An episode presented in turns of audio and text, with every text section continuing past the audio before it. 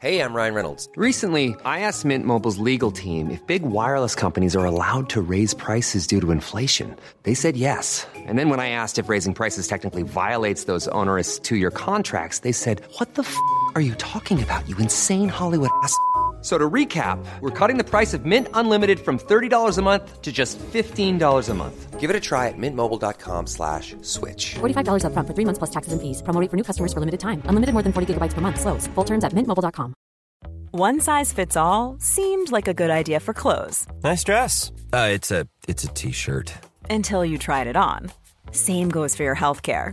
That's why United Healthcare offers a variety of flexible, budget friendly coverage for medical, vision, dental, and more. So, whether you're between jobs, coming off a parent's plan, or even missed open enrollment, you can find the plan that fits you best. Find out more about United Healthcare coverage at uh1.com. That's uh1.com. Good Life Project is brought to you by Understood Explains, a podcast that's like a beacon for parents navigating the special education system hosted by Juliana Urtubey, a special education expert. This season is all about individualized education plans or IEPs. Juliana breaks down complex topics like how to tell if your child needs an IEP in a way that's easy to grasp. I checked out an episode of Understood Explains about the difference between IEPs and 504 plans, and I was struck by the balance of empathy and practical advice. It's not just about understanding the system, it's about empowering parents and caregivers to advocate for their children, which is just so important so I've known a number of people who've had to literally scramble to figure out how to advocate for their kids when the system seemed to just make it so hard to get the support that they need and deserve. So if you're a parent navigating this world or even just wondering if it's right for your family, I encourage you to give Understood Explains a listen. Search for Understood Explains in your podcast app. That's Understood Explains. It's like having a roadmap for a journey you didn't expect, making it a little less daunting.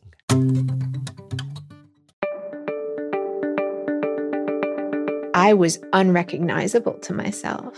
You know, in a course of 12 hours, I went from dinner with a friend to someone who had multi system organ failure, who was on life support and not expected to survive.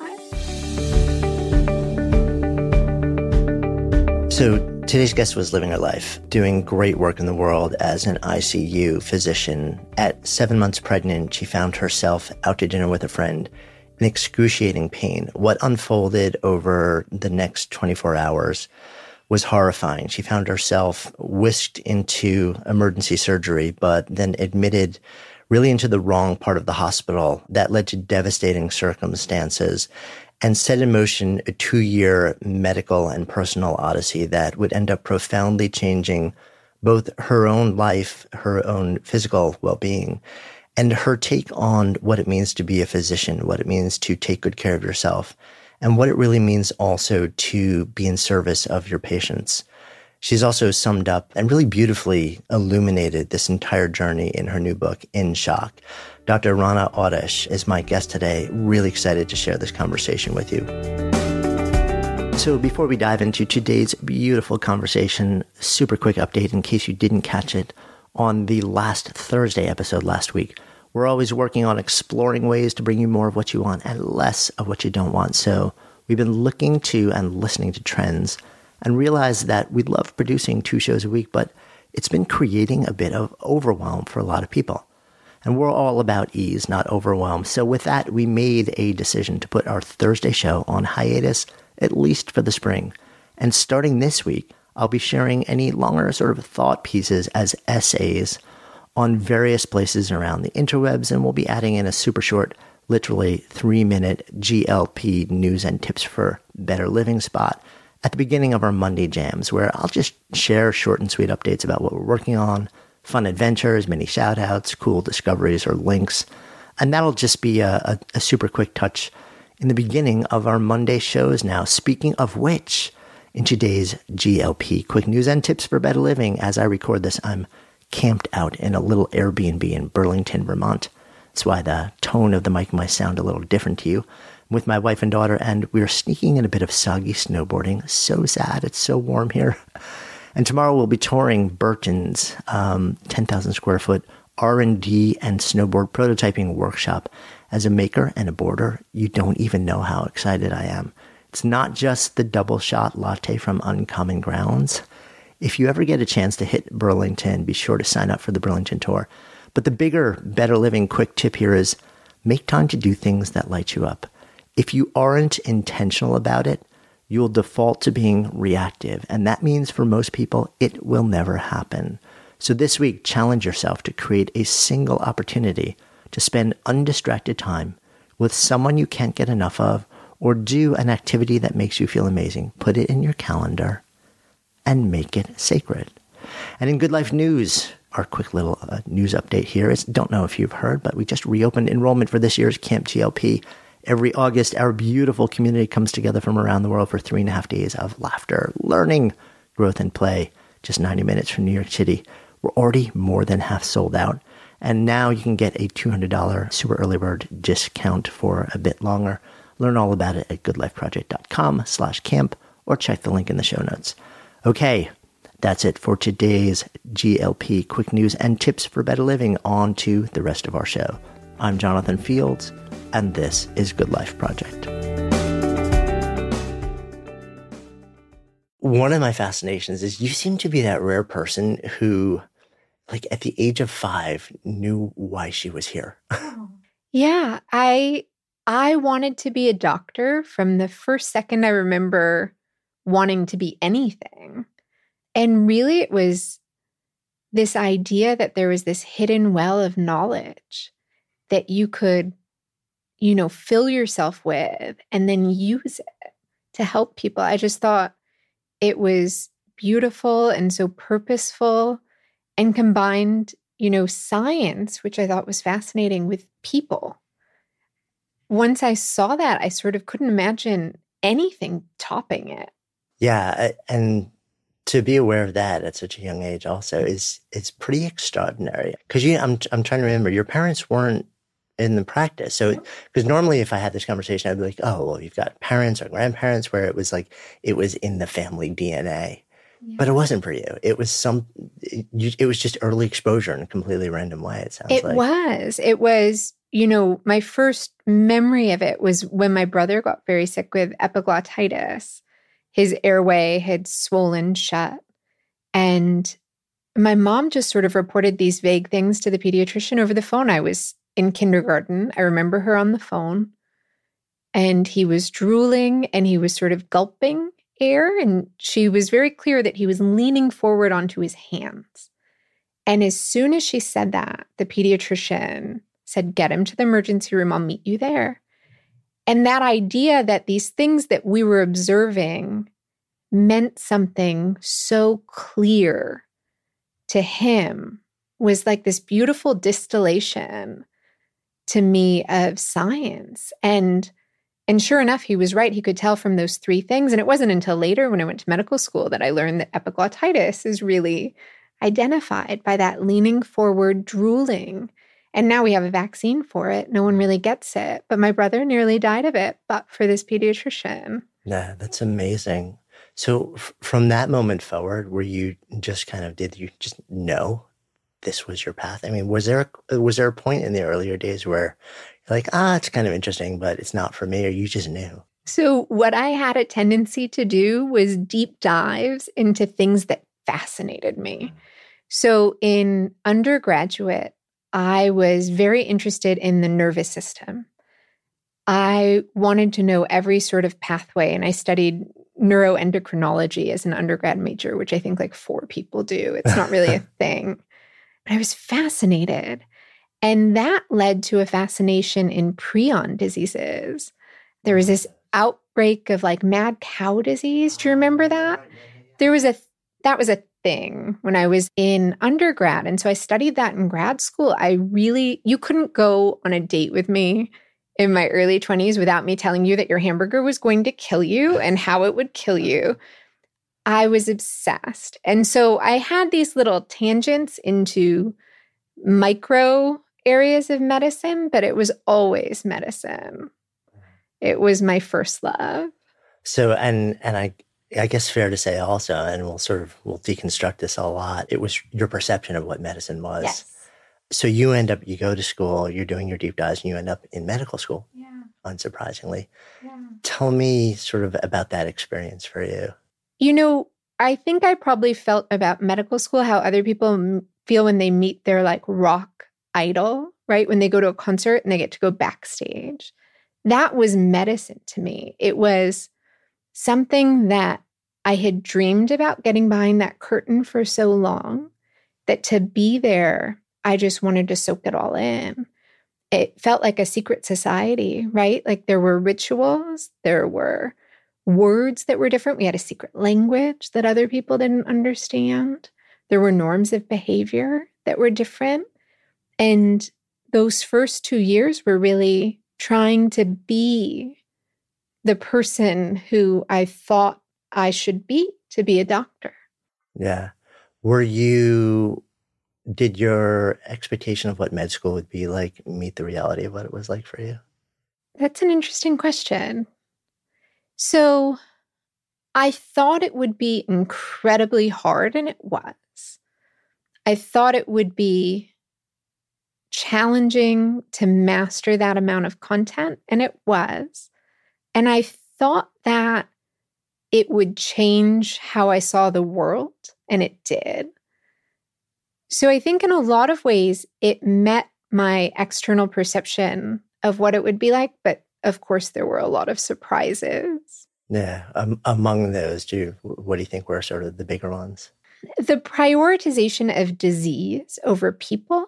I I knew that studying medicine was about learning what could go wrong with the human body, but I didn't expect that to be so disconnected from the human aspect of it. I felt that we were almost engaged in this love affair with the diseases, that they were talked about in reverential tones.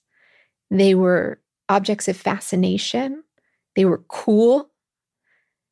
We pursued them and lost in all of that, I think, was the toll that it takes on the people who bear the diseases. Mm-hmm. That was absent from the conversation. And so when we would learn to take a history from somebody, we would take the history by asking really directed questions that were meant to get us to the place, the destination, the disease. We didn't receive a history from people. We didn't sit and listen as it unfolded. We tried to corral people into the pens that we had constructed.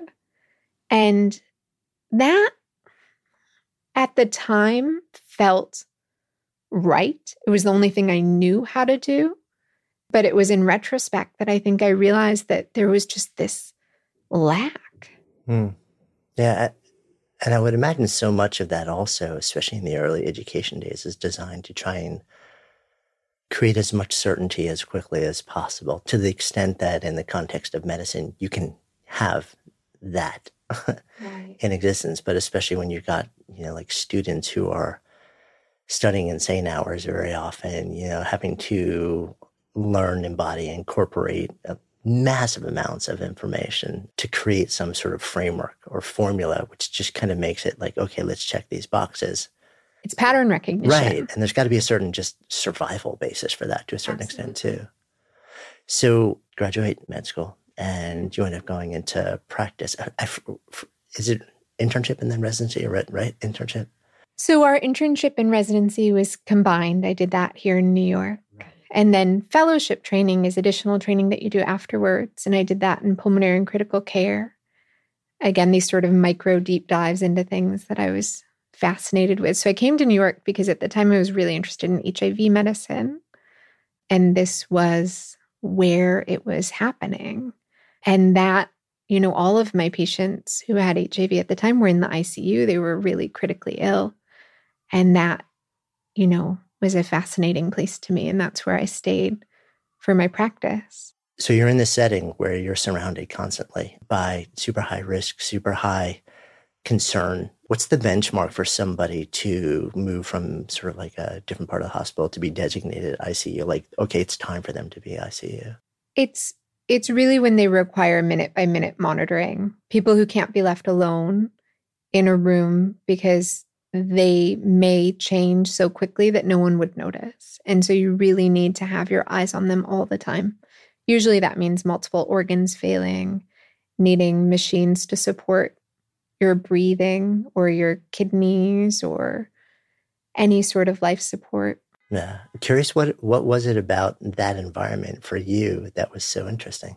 It felt like medicine distilled to its purest mm. to me. So you really saw the disease in its fullest expression and you got to intersect with people at this very critical moment in their lives which you know felt like a tremendous honor to me that that you could be there when someone was suffering and help them through it by virtue of your medical knowledge and that was really what i focused on So at the same time, when we zoom the lens out, what else is happening in your life? not sure what you mean Bigger context. What else? Because you got married at some point. Oh, so when I moved back to New York, when I moved from New York to Michigan is actually when I got married. So, So eventually, so you did your residency in New York and then head back to Michigan. yes. Okay. And that's where I met my husband.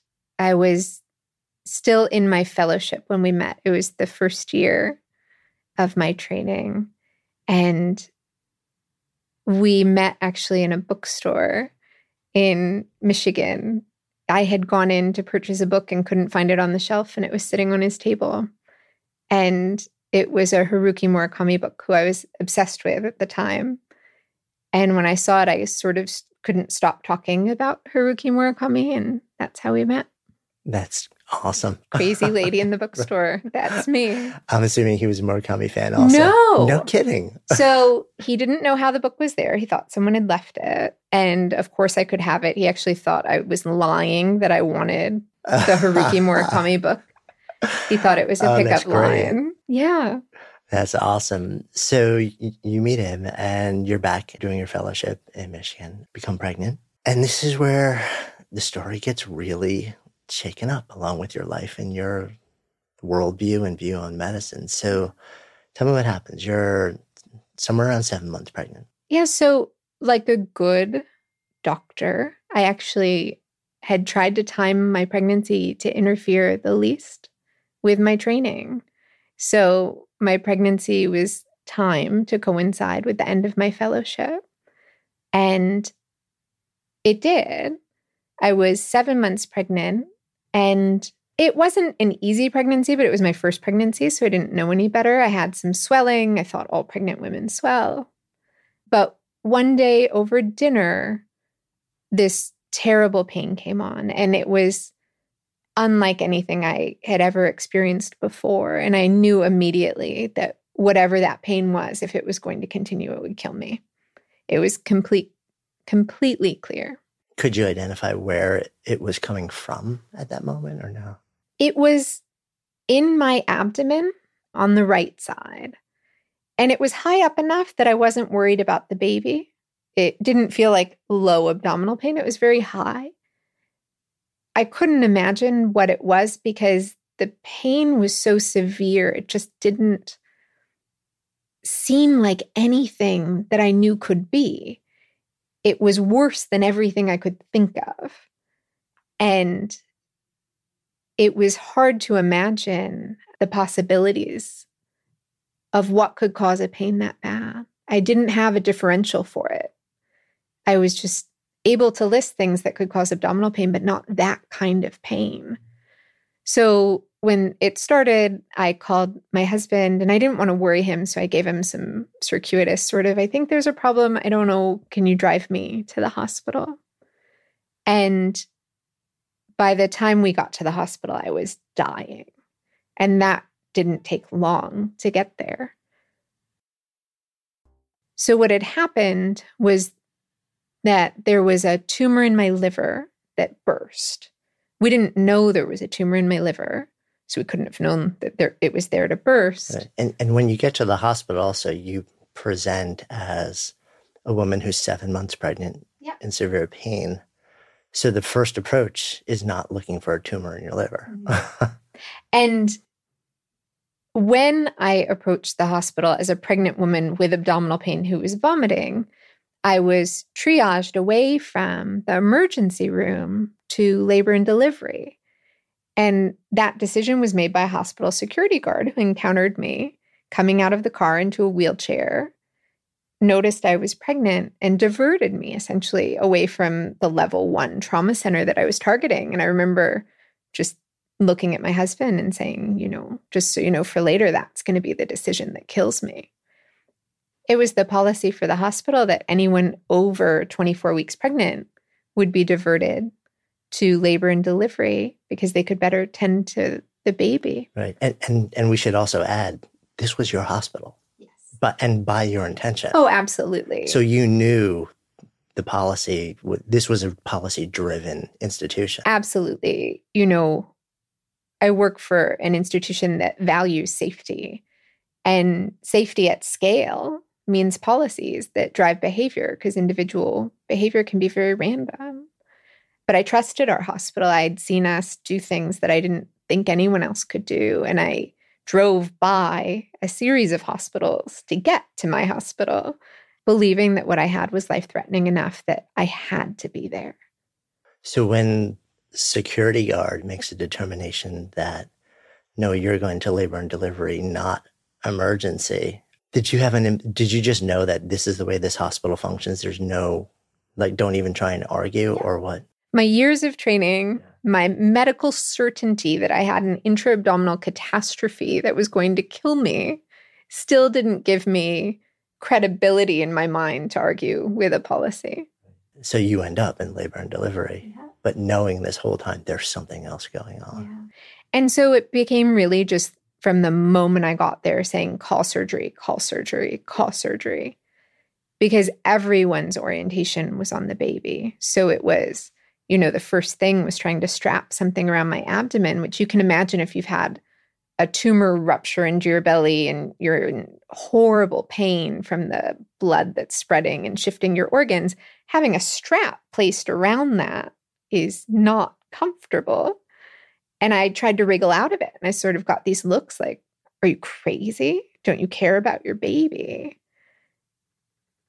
At that moment, that wasn't my concern. You know, I felt that I was dying. And, you know, the only way I can describe it is to really say it. It felt like you wake up and your house is on fire and you just want to get out. You don't you don't think about everybody else. You just know you have to get out. Yeah. So, what happens next?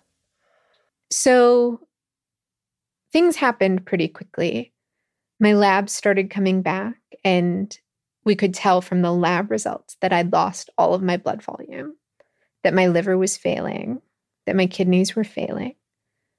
We didn't know why, but again, pattern recognition, the pattern of my lab results suggested that I had something called HELLP syndrome, which affects pregnant women. So that fit the pattern. You have elevated liver enzymes, which I did, low platelets, which I did, and a low blood count. And so that was the presumptive diagnosis, just from that pattern. So everyone became very concerned about the baby. They looked with ultrasound. And although there had originally been uh, detectable fetal heart tones, when they looked with ultrasound, the heart wasn't beating. And I could see that because I could read the ultrasound. I looked at the screen. So you were still fully lucid and present. And, I was. And aware of everything going on around you. And having your background, you understand everything. I was, but I was in shock, literally. So I had such little circulating blood volume that it felt a little bit like this bubbly drunkenness, you know, just not completely able to focus, but still very alert. It's a strange feeling. And at, at that time, because I know at some point in here also, you were starting to be given morphine for the oh, pain, oh, yeah. which also morphine in late term pregnancy. Were you, were the doctors around you aware of the fact that you were so present and aware of what was going on around you? Yes because every doctor who approached me, I tried to talk to as a doctor. So I gave my symptoms in doctor language. I wanted them to see me as one of them. I couldn't identify as a patient, it felt very uncomfortable to me. So I was trying to run differentials with them. I was trying to interpret my lab values with them. It's like you're part of the team. I was, but not in a good way. Like I should have abdicated that role, but I couldn't. It was who I was. I was reading my own ultrasound, right? Yeah. So where do we go from there? So I saw that the baby's heart wasn't beating, and I said that out loud. And the resident couldn't recognize that on the screen. He hadn't had enough training. So he said to me, Can you show me where you see that in this sort of anxious way? And, you know, that was one of those moments that everything froze for me because I really had this this feeling that he wasn't seeing me as a person, as a mother who had just lost a baby, as someone who was terrified and dying and in hemorrhagic shock. He was only seeing the pathology. And I recognized myself in that. But I also found it terrifying that I wasn't being seen because somewhere in my head, I felt like if I was going to survive that night, I was going to survive it because the doctors cared enough to try as hard as humanly possible to get me through it. And I worried that he didn't see me and therefore couldn't care. So that was a moment of terror, but it didn't last long because I was immediately sort of wheeled into the operating room for a crash C section and an exploratory laparotomy because they had to open my abdomen to get the baby out. And because it was a crash C section and they would do a large vertical incision up and down, they could look and see what was causing the pain. So at this point, they knew there was something else yeah. going on. And it were they at that point aware of the fact that it may be something beyond this sort of like what you the HELLP the, syndrome. The HELLP syndrome. That was still the assumption, but they were looking for what could have triggered it in a sense. So, was there a piece of my bowel that had ruptured open? Was there an infection? Was there bleeding? They didn't know. So, things happened really quickly in the operating room. The goal when you're doing a crash C section is to get the baby out in under two minutes. So, you can imagine it's rush, rush, rush. So, someone was pouring antiseptic fluid on my abdomen so they could do a quick incision. They were supplying oxygen. They were trying to get more access because I couldn't be resuscitated with the one IV that I had. There hadn't been time yet to call for more blood, so they were just giving me fluids. And really, within that first minute, I could hear the anesthesiologist say, We're losing her. And that got my attention. While you're aware yeah. Of, yeah. Yeah. And so I tried to sort of orient myself and survey the room and and try to see were they losing me. And you know my my memory of that moment is of of seeing myself on the operating table. So having that sort of experience of leaving your body and I felt as if I I was floating and very light and looking down at what was happening. And it was in that moment that like I realized I didn't have the pain anymore. And I heard him say it again. We're losing her. Her blood pressure's 90. And I could see they were rushing to get another line. And you know, in that moment, I just had this sense of a complete truth, like a knowledge that I knew that I didn't know how I knew it. That if I chose to, I could leave everything that was there. I could leave that pain. But if I did leave that, I had to leave it all life, yeah. husband, family, everything, pra- Yeah. practice. So you're, it was choosing whether to live or die effectively. Yeah. But it felt, it was presented as do you choose to go back for the pain? It was, that was the the decision I had to make. If you go back, there's going to be all of that pain, or you can have complete peace. And that's really what I felt in that moment was this complete peace. I had no interest in whether that person I was looking at survived. I was completely detached from the outcome of that surgery. It was this really indescribable feeling of feeling so small and yet so expansive. Like you're part of everything, but still like nothing. Do you remember intentionally making the choice to go back to the pain? I don't. I remember the choice, and then I remember waking up in the ICU. It's so interesting also because you're a woman who is so accomplished and fiercely oriented towards the pragmatic and the scientific.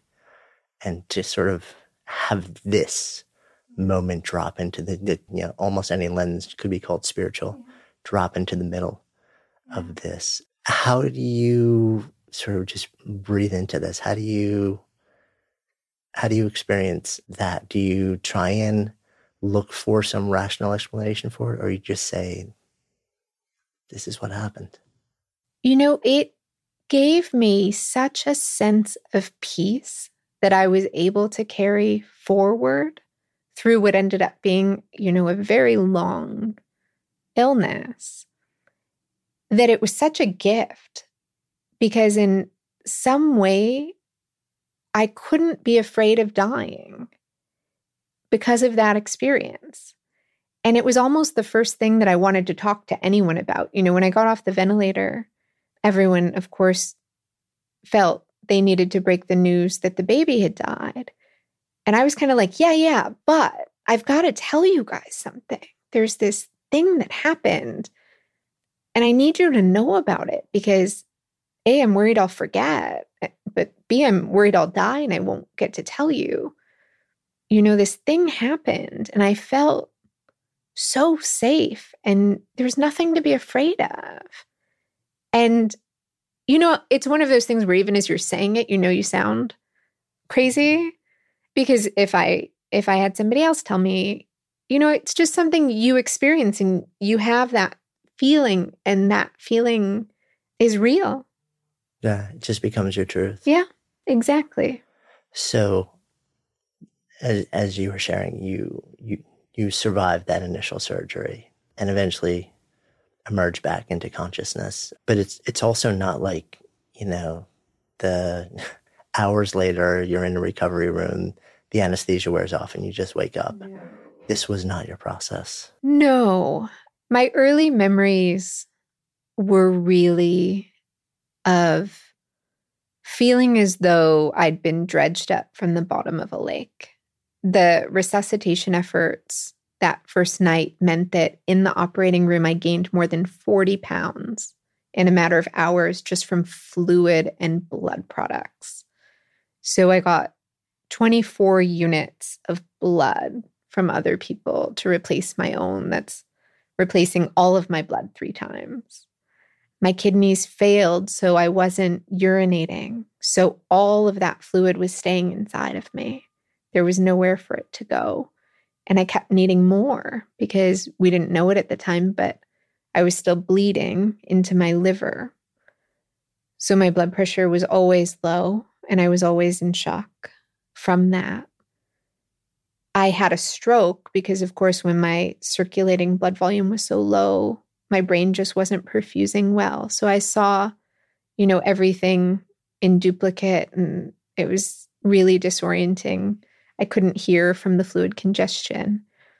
So while I emerged from, you know, that medically induced coma, I was unrecognizable to myself. You know, in a course of 12 hours, I went from dinner with a friend to someone who had multi system organ failure, who was on life support and not expected to survive. I know there's a moment that you've shared where you talk about a colleague, I think, and maybe people weren't aware that you were because you were intubated, so you couldn't communicate that you actually were had were awake and aware of what was going on around you. Where mm-hmm. they kind of turned the corner and started to poke in, saw you, and then basically mm-hmm. somehow couldn't deal with it, maybe, and turned around and walked out. Yeah, there's a lot of, you know, vulnerability in that sort of exposure in those moments. I think we visit people when they're sick because we want to be there for them.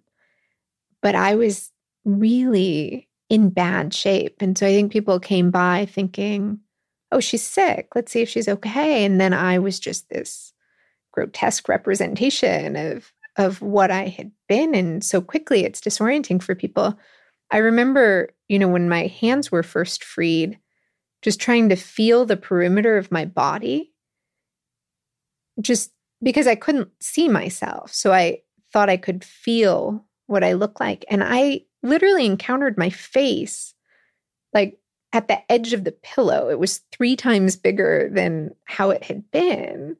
I was just this balloon of fluid. And it's one thing when you're a physician, I think, to see your patients ill, but when you see your colleague, that's really grounding in a, a way that can be difficult.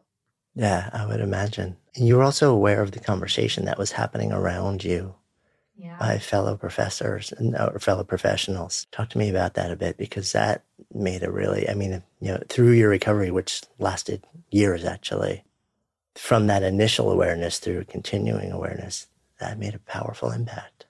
Shocking to me that I never fully understood how much our patients can hear us. You know, having rounded in the ICU for years at that point, if I saw a patient on a ventilator, I spoke freely about the medical aspects without ever thinking what was landing in their consciousness. And as a patient, I heard the rounding team, I heard the nurses, I heard conversations within my family, all perfectly clear. And I think because you have a heightened sense of awareness too, because you know, adrenaline, you're dying. So your body's like, pay attention, everything's a threat. You remember it. And you don't have an outlet for it because for me, I was intubated, I had the tube in my throat, I couldn't speak. So you have no way of processing it. You know, normally you can have a conversation, you can get your piece of the puzzle answered, but it was all very one sided. So to hear the rounding team describe you know, she's been trying to die on us. And just thinking, well, no, that's not true at all. Why would you say that? There's nothing that my body is doing that's trying to die. I'm trying not to. To be represented in that way and made to feel as though I was an adversary of the care team, you know, it was preposterous to me, but I couldn't say anything. So I'm sure my heart rate shot up. And, but those moments were so instructive because really it was this lesson that I needed. I needed to know how much I wasn't thinking about my proximity to patients and how much what I said mattered, even at moments where I couldn't imagine that it could.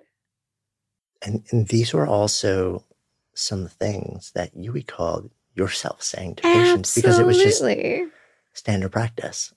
Absolutely. so it wasn't like, how could you? It's like, oh, wait, that's, I've said those exact same things and done those exact same things because that's just what we do. Right. So imagine you're totally indignant and angry, and then you're like, Shh, I've said that. Like, I can't even be.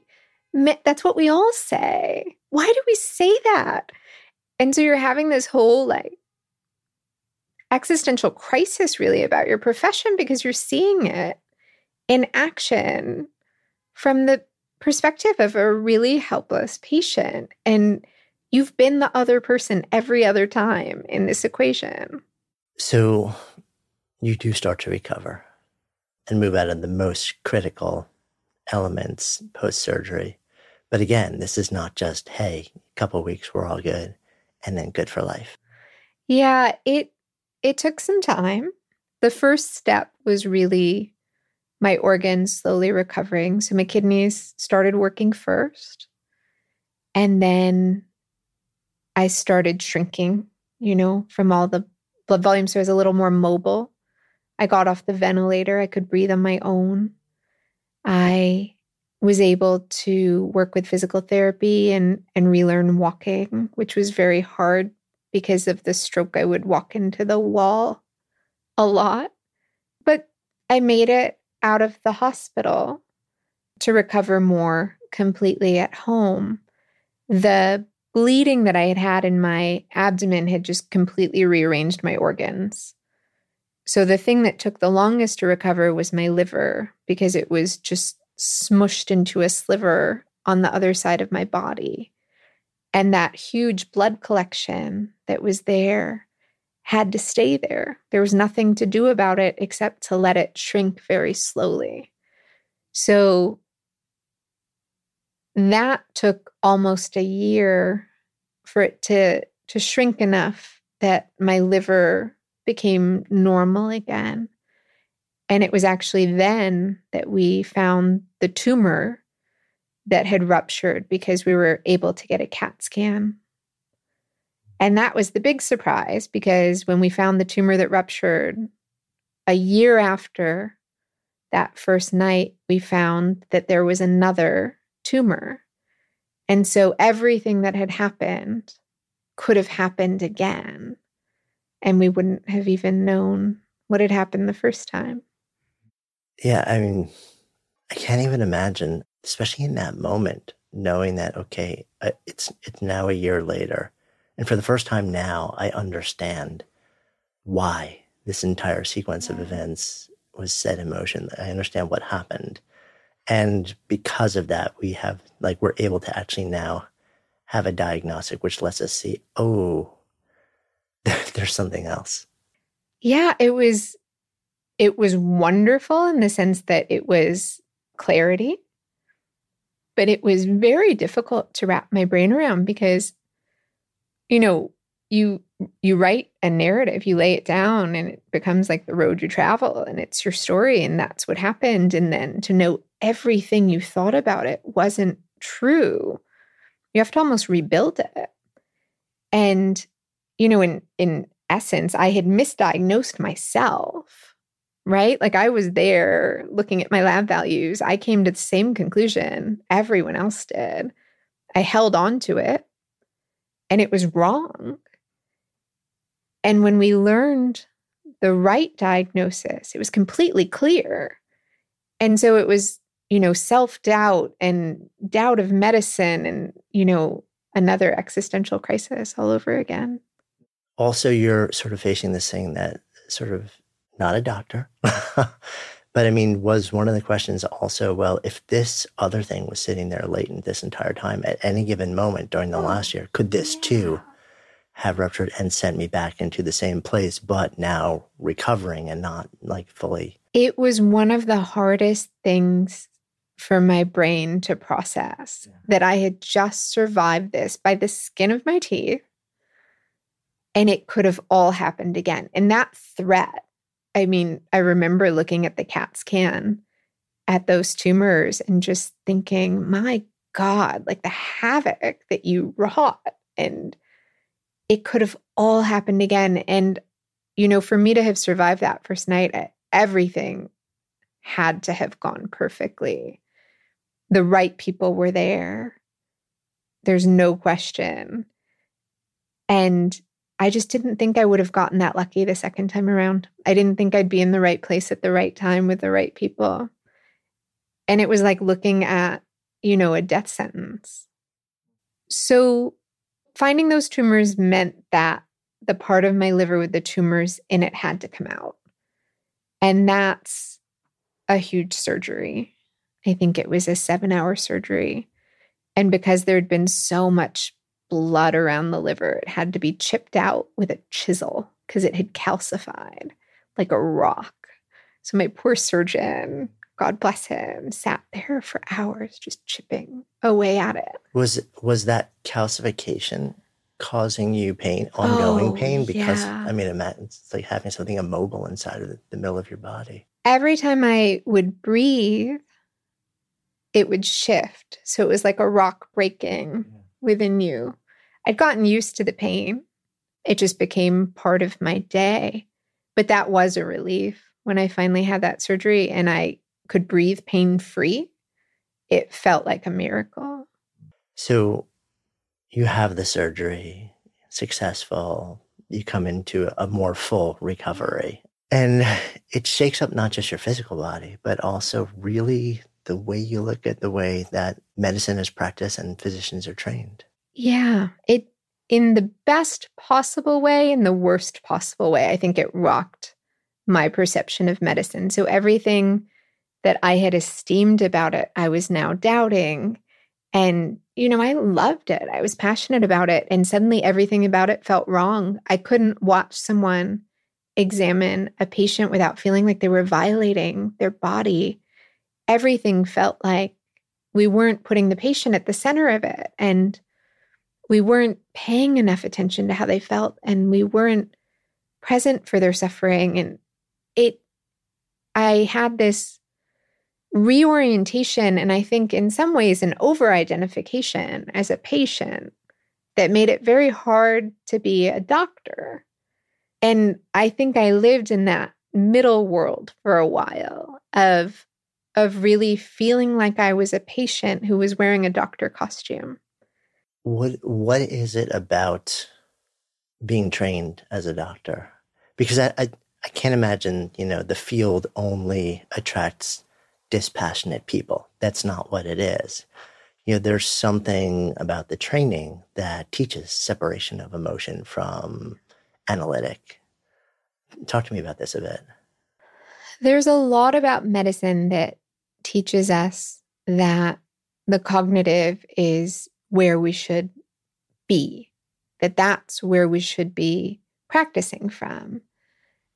And it really starts you know, at the very beginning of training, that we're taught that for physicians to be trustworthy and a calming presence in the lives of their patients, that they have to adopt this sort of imperturbability that nothing bothers you, that you've seen everything and you can handle it.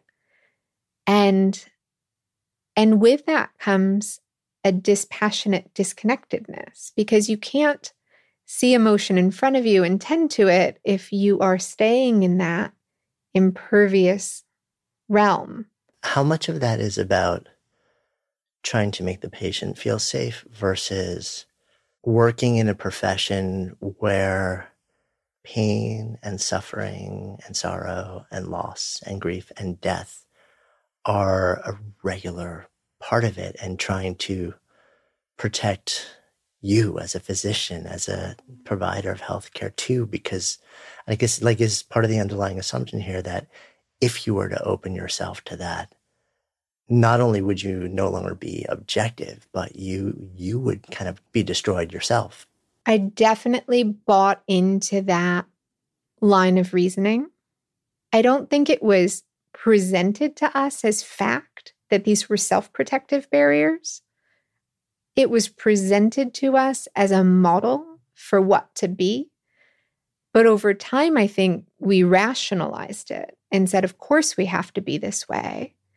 Because that other thing that we could be, where we're present and connected and, and empathizing with every moment of pain, how could we do that? That wouldn't be sustainable. So we we bought into the myth and I do, I think it's a myth that we have to have barriers between ourselves and our patients to protect us.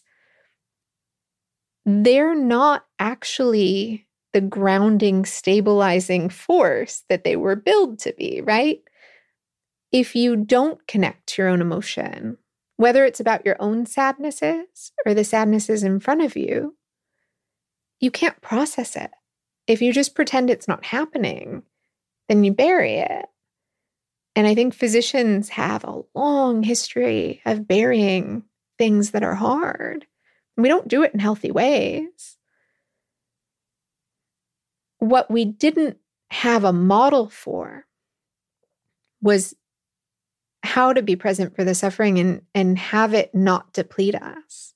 Nobody showed us that. That wasn't something we talked about. We were presented with one model. And because every single person in that medical school wanted to be part of this group, they wanted to be a physician, they wanted that to be their identity, they adopted it because there wasn't an alternative that was presented. Uh, it sounds like that also that leads to suffering not only for the patient because as you described there you know earlier in our conversation the training is you end up becoming much more focused on the condition the disease and not having you know the the empathic relationship that is so critical in better outcomes we now know from all you know a lot of sort of like recent science and at the same time i guess what's newer for me also is that and it's really interesting to hear you share that you know well, of course, it makes sense that if you're constantly confronted as a physician with all of this potential for deep emotion and loss, and you you somehow like it's not it's going somewhere inside of you. It doesn't just dissipate. And and I would imagine even if you hit a point where you felt like you could you literally could largely dissociate from it, that that awareness of that capacity alone must be something that would lead to a lot of inner struggle. Absolutely. And for people who go into a profession to help, yeah. to accept dissociation from the human aspects of things, what is that? Yeah, it seems what like the exact mean? opposite of what you're there for. So then you have these national conversations about, you know, resilience in medicine and joy in work and burnout and attrition and suicide. And you look at all of that and you can, you know, track it right back to how we were trained. So this becomes a cause for you. I thankfully was able to find a way not to just remain a patient in my head and to start to think critically about what would need to change for us to be different. What would need to change for us to actually be able to have a relationship with our patients where we could be present for the suffering and not be depleted by it. And what resources would have to be in place and what would they look like and sound like and who would they be. So I made that really part of my healing in a sense. Because once I saw how broken it was, for me, I couldn't leave it that way. It seems like a central part of that for you also was that patient care and provider self care are both critical elements of successful patient outcomes and also successful long term career and happy physicians. There's this trend. I don't want to call it a trend because I hope that it lasts forever, but right now it's a trend in medicine of mindfulness practice. Mm. Because I think so much of what we're realizing is that if we are not settled in ourselves, if we're not present, really in the place where our feet are, looking at the person that we're with and noticing not just what they say to us, but how they say it, the subtleties, the words they use, the narrative they use to describe what's happening and how it intersects with their life, their illness, and, and that dance. If we can't be present to receive the story, we can't serve the patient.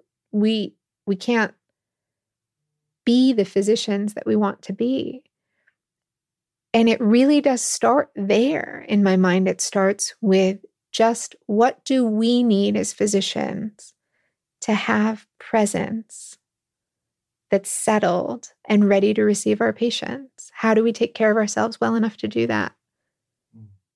How, when you start to develop in your mind this alternative model, for physicians to take care of themselves, to become more mindful, more present, more aware in the name of both their own, you know, like flourishing and their patients. You, I mean, you practice within the context of a vast, large, generations long installed culture of medicine.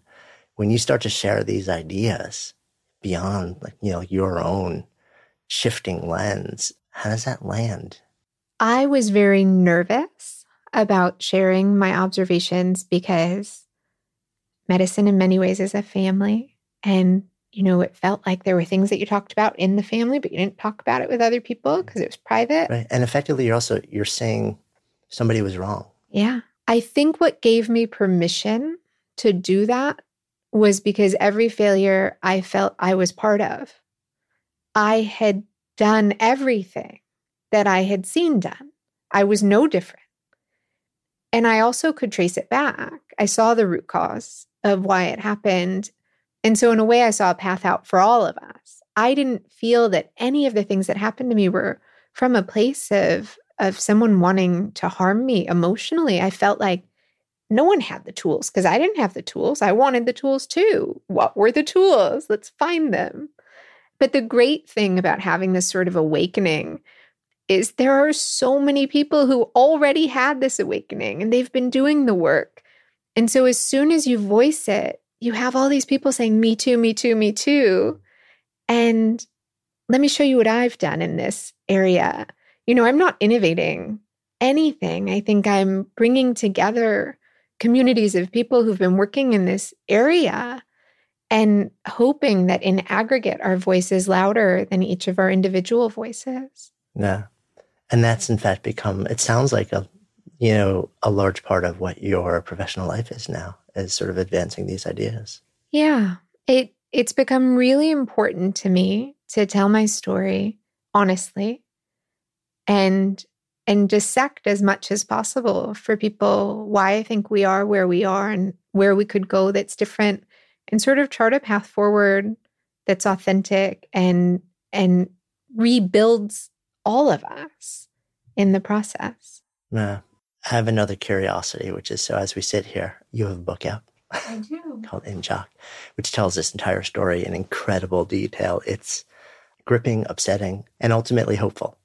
I'm really curious what it's like for you to know at the earliest times of your life, this is what I want to do, build a career around it, go through the process of being a critically ill patient, coming back, re-entering, like, and you are like on every way, shape, or form, like this is you are a medical professional. Mm-hmm. You just finished a memoir, a little different training to, to do that. So I'm really curious, actually, how was it for you to revisit everything that you've gone through and also to become a writer, to write a really powerful and very truthful, honest, raw memoir? You know, I had two rules for myself going into it. One was that I was going to tell the truth. And I was going to do that regardless of how it reflected back on me, that there was no point in doing it if I wasn't going to be truthful. And the second rule was when it was all done, no one had to see it. and that really liberated me because I wrote it as an exploration, I think, of, of what my experiences were. And there's this wonderful grace that comes with just allowing yourself to sit with an experience and sink into it, sink into the memory of it, and look at it through all the different lenses that are available to you when you're looking at something in retrospect with the knowledge of what's come after it. And it was really a process of discovery for me. I didn't know what the story would be halfway through i thought i was done. You know i didn't have a sense of of trajectory of the story because it was my life. And so it was a process of discovery. Do you feel like the process of writing a memoir will in any way change the way you practice or teach? I'm at you know my my most basic sense of myself is someone who's transparent. I'm the same person as a physician as I am at home, as I am as a mom, as I am as a friend. I don't have separate silos for things. I don't have things I tell some people and not others. I'm just me. And that's really important to me.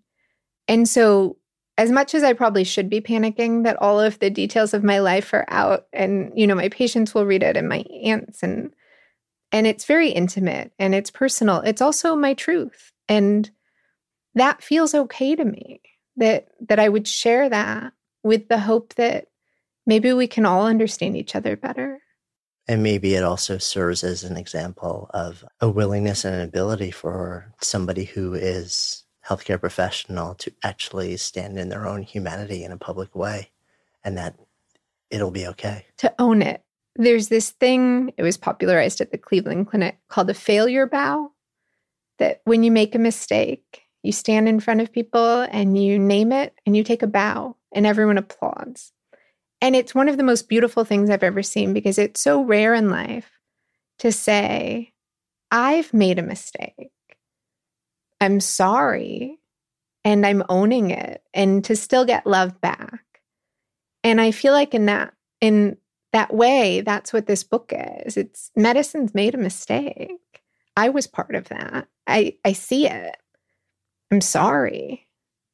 So, as we sit here having this wonderful conversation, the name of this is Good Life Project. So, if, if I offer that phrase out to live a good life, what comes up? You know, for me, there's so much beauty in everything. It's one of those those truths that can sound almost cliche that I think when when you're faced with losing your life, you really do see the magic in everything. And just being here for any of it, you know, it's a good life. Thank you. Thank you. Thanks so much for listening, and thanks to our fantastic sponsors. If you love this show, please support them. They help make the podcast possible. Check out the links in today's show notes.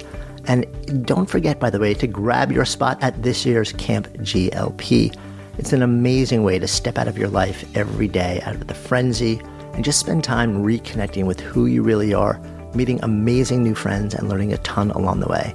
And if you've been waiting, be sure to register now to lock in your $200 super early bird discount. Learn more at goodlifeproject.com slash camp. See you next week.